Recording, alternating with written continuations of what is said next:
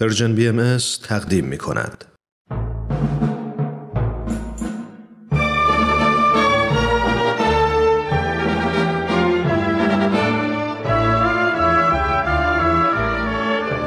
راد مردان جاوید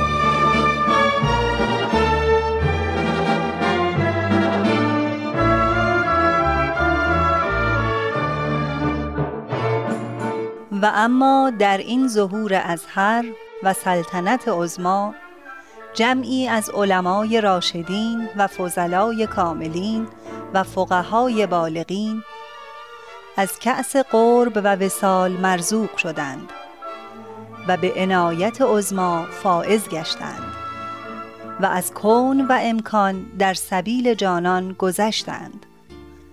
همه اینها مهتدی و مقر و مزعن گشتند برای آن شمس ظهور، به قسمی که اکثری از مال و عیال گذشتند.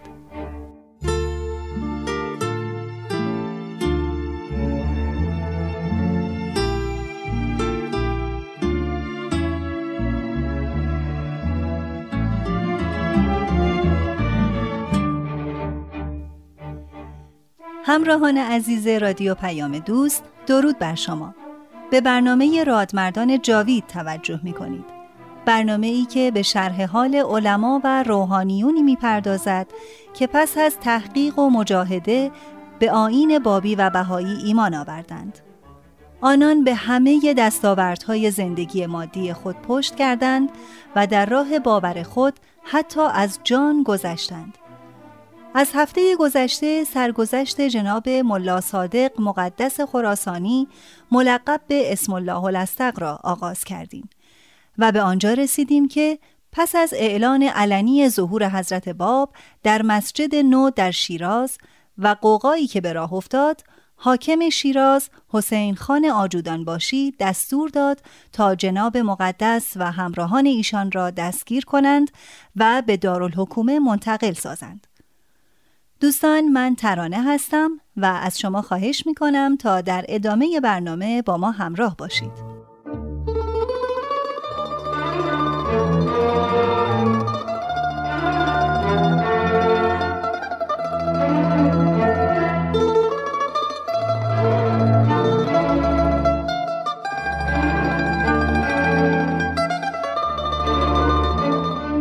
همراهان من ملا علی اکبر اردستانی و جناب قدوس بودند. طبق دستور هر سه ما را نزد حسین خان بردند. کتاب قیوم الاسما از آثار حضرت باب را هم که من بعضی از آیات آن را در مسجد برای مردم خوانده بودم به حسین خان دادند. از آنجا که من سنم از دیگران بیشتر بود، حسین خان مرا مخاطب ساخت. ملا صادق، ببینم تو اول این کتاب را خوانده‌ای که سید باب چگونه به ملوک و سلاطین و شاهزادگان خطاب می‌کند که دست از سلطنت بردارند و او را اطاعت کنند، خوانده‌ای که چطور به صدر اعظم پادشاه ایران خطاب کرده که ای وزیر پادشاه، از خدا بترس و دست از ریاست بردار، زیرا وارثین حکومت ارجماییم، خوانده‌ای؟ اگر این حرفا راست باشد، محمد شاه پادشاه ایران باید دست از تاج و تخت بردارد و به درگاه سید باب بشتابد. من هم که حاکم شیراز هستم و محمد شاه مرا به حکومت فارس منصوب کرده، باید دست از حکومت بردارم. مگر می شود؟ اگر صدق ادعای صاحب این گفتار با دلایل محکم ثابت شود که از طرف خداست، در این صورت هر چه میگوید درست است و همه باید اطاعت کنند، چون کلام او کلام الله است. وقتی کلام الله شد، خواه محمد شاه باشد خواه وزیر محمد شاه، البته همه باید اطاعت کنند. حسین خان از این جواب برآشفت. ملا مقدس را از بالای مجلس حرکت داد و بعد با سر و پای برهنه او را وسط باغ آوردند و او را بستند و 1000 تازیانه زدند. نبیل زرندی مورخ بهایی میگوید: یکی از کسانی که شاهد تازیانه خوردن ملا مقدس بوده و البته بابی هم نبوده، چنین حکایت کرده: وقتی که مقدس را تازیانه می زدند من حاضر بودم. دیدم که چندین مرتبه فراشانی که او را می زدند خسته شدند و عده دیگری جای آنها را گرفتند. خون از شانه های مقدس جاری بود. هیچ کس خیال نمی کرد که چنین شخصی با آن سن و سال و اندام ضعیف بتواند بیش از 50 تازیانه را تحمل کند. ولی عدد تازیانه ها به بیش از 900 تا رسید. با این همه ملا صادق مقدس با نهایت متانت و شجاعت تحمل می کرد و آثار سرور و شادی از چهرهش آشکار بود. خنده بر لبانش داشت و ابداً اعتنایی به ضربات تازیانه نداشت. پس از آنکه او را از شهر بیرون کردند خود را به او رساندم و پرسیدم چرا وقت تازیانه خوردن میخندیدی؟ چرا دهانت را گرفته بودی؟ میدانی 7 تازیانه اول خیلی درد داشت. پس از آن دیگر دردی احساس نکردم. نمیفهمیدم آیا تازیانه ها به بدن من میخورند یا نه، اما نشاط و سرور عجیبی سراپای مرا احاطه کرده بود. به شدت خندم گرفته بود. برای جلوگیری از خنده دست به دهان گذاشتم. آن موقع فکر می‌کردم خداوند چگونه درد را به راحت تبدیل می‌کند و حزن را به سرور. درک مردمان از ادراک عظمت قدرت او عاجز است.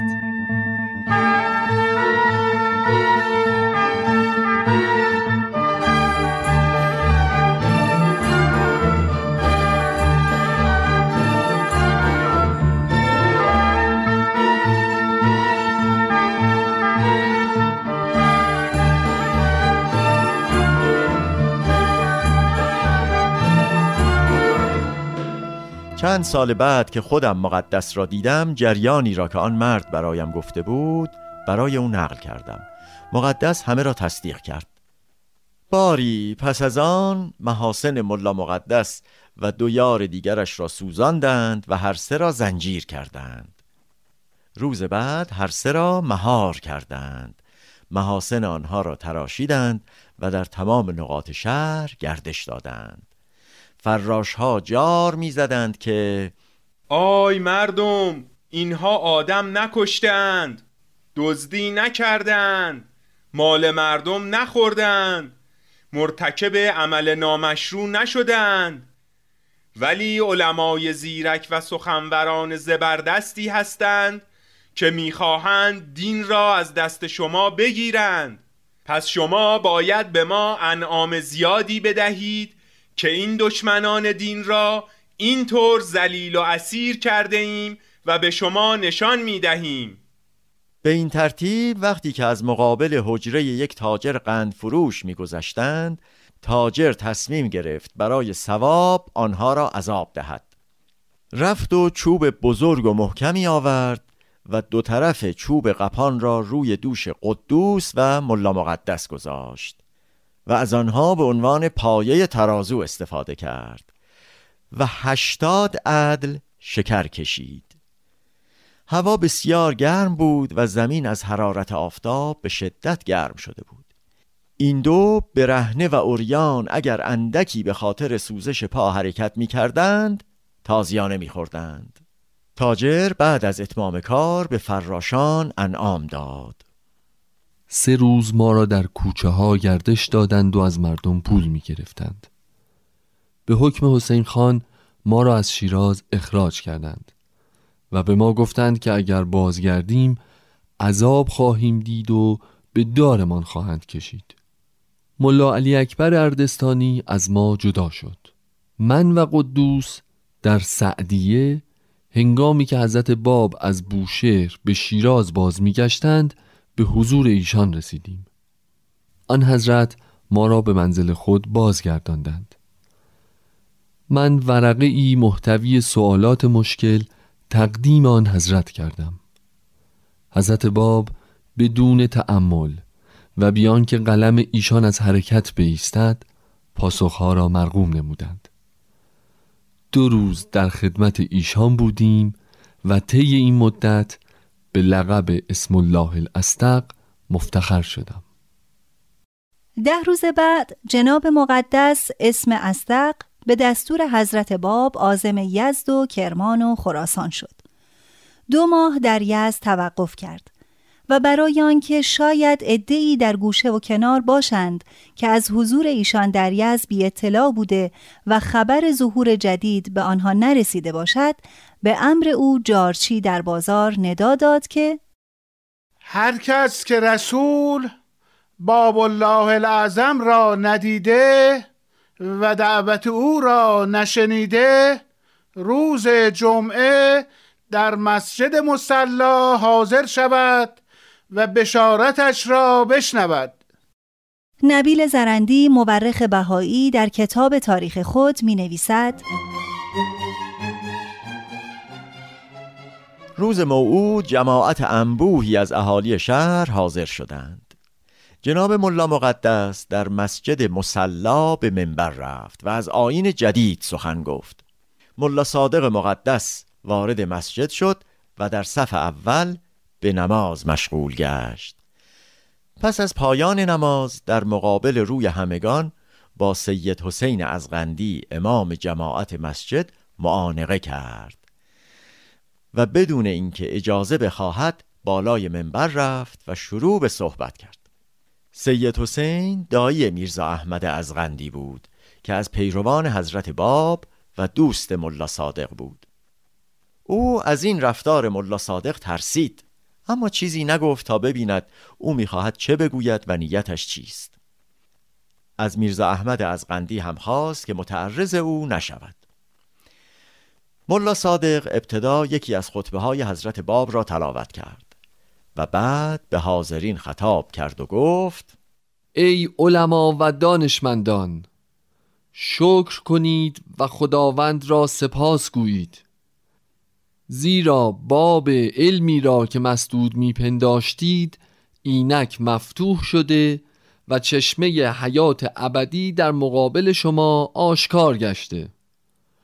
باب علم الهی از شهر شیراز ظاهر شد تا به شما از نعمتهای گرانبهای خود مبذول کند. هر کس از چشمه حیات بخشش الهی یک قطره بنوشد، اسرار سر به مهر برای او کشف می شود. اگرچه تحصیل نکرده باشد، بی سواد یا امی باشد، و اگر کسی به باب علم الهی توجه نکند و به علم و دانش خود مغرور شود و رسالت الهی را انکار کند، به خسران ابدی و ذلت دائمی گرفتار می شود. شایسته است تا قدر امروز را بدانید و در عرفان مقصود عالمیان مجاهده نمایید تا به شرف اکبر و منقبت عظما فائز شوید. باید آگاه باشید که غفلت در یوم ظهور سزاوار اهل قبور است و هر که قدر و منزلت چنین روزی را خوار و خفیف بشمارد، کل اعمالش باطل و هدر و خودش از ثمره وجودش محروم خواهد شد.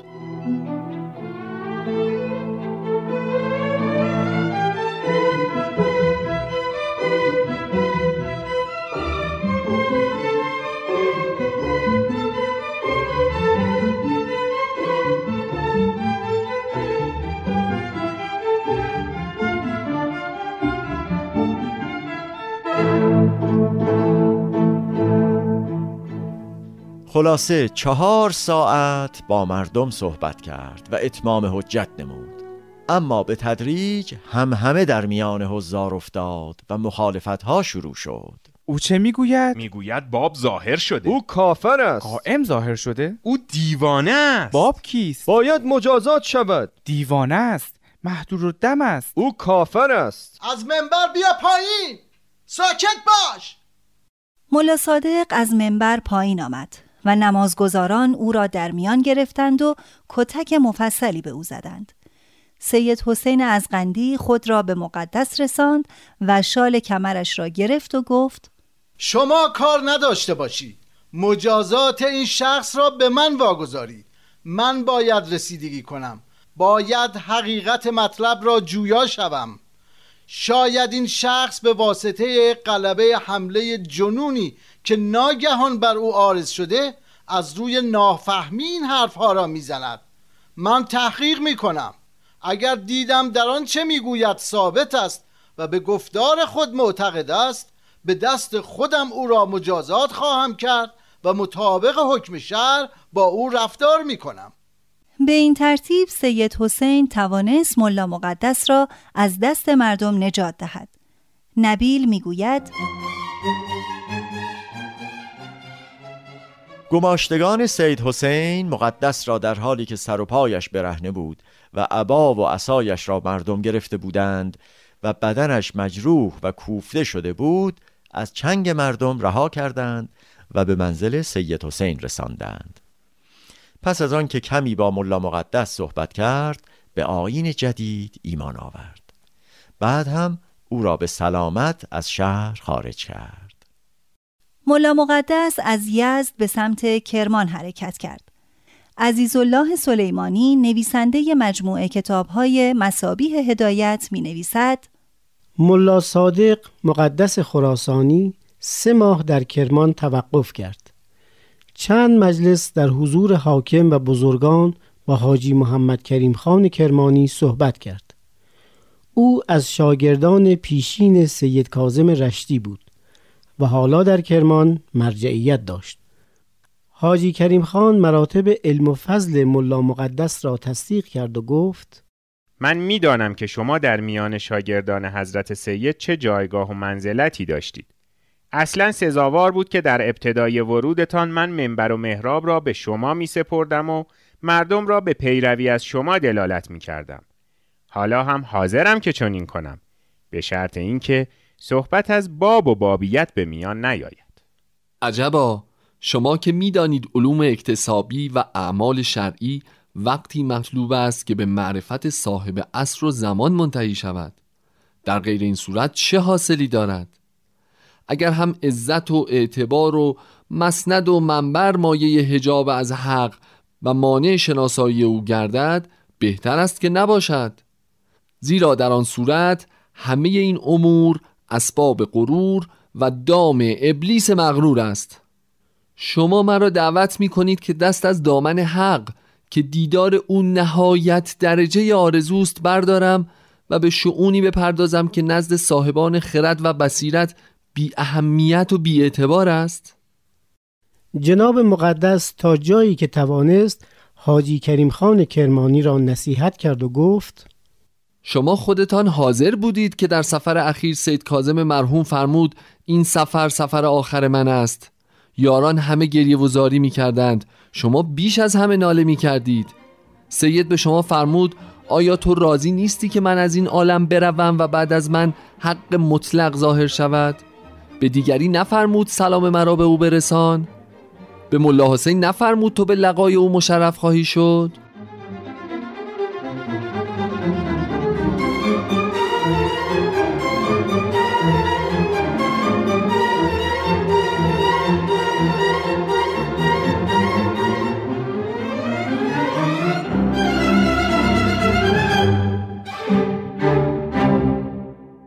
حسن فعادی بشرویهی در کتاب مناظر تاریخی امر بهایی در خراسان می نویسد در طول مدتی که ملا صادق مقدس صحبت می کرد، یکی از شاگردان حاجی کریم خان کرمانی به اشاره خود او کاردی را از راه آستین اسم استق داخل کرد، به قصد آنکه او را فوراً به قتل رساند. حاکم که در آنجا حاضر بود متوجه شد.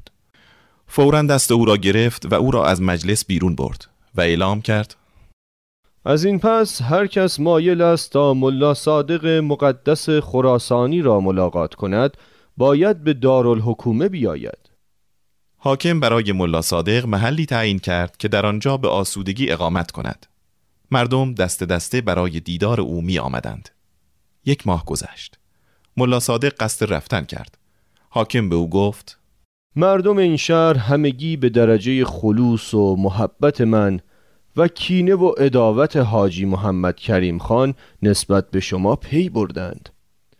اگر به این زودی حرکت کنید حمل بر ضعف و بیکفایتی من خواهند کرد و دیگر نمیتوانم در کرمان حکومت کنم. شما باید چندی دیگر بمانید تا هر کس که میخواهد شما را ملاقات کند به دیدار شما به دارالحکومه بیاید تا این توهم از میان برود. آن وقت اگر قصد سفر کردید مختارید. مقدس 40 روز دیگر هم ماند.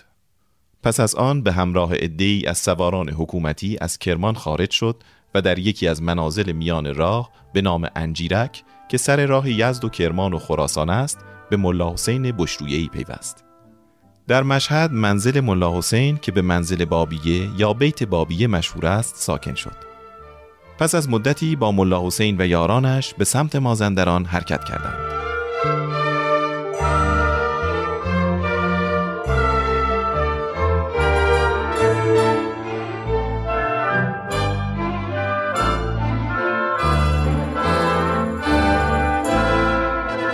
دوستان عزیز، به پایان این بخش از مجموعه راد مردان جاوید رسیدیم. لازم به ذکر است که ما به انتهای راه این مجموعه نزدیک شدیم. هفته آینده آخرین بخش از این مجموعه را خواهید شنید. لطفاً برای شنیدن سرانجام سرگذشت جناب ملا صادق مقدس خراسانی ما را همراهی کنید.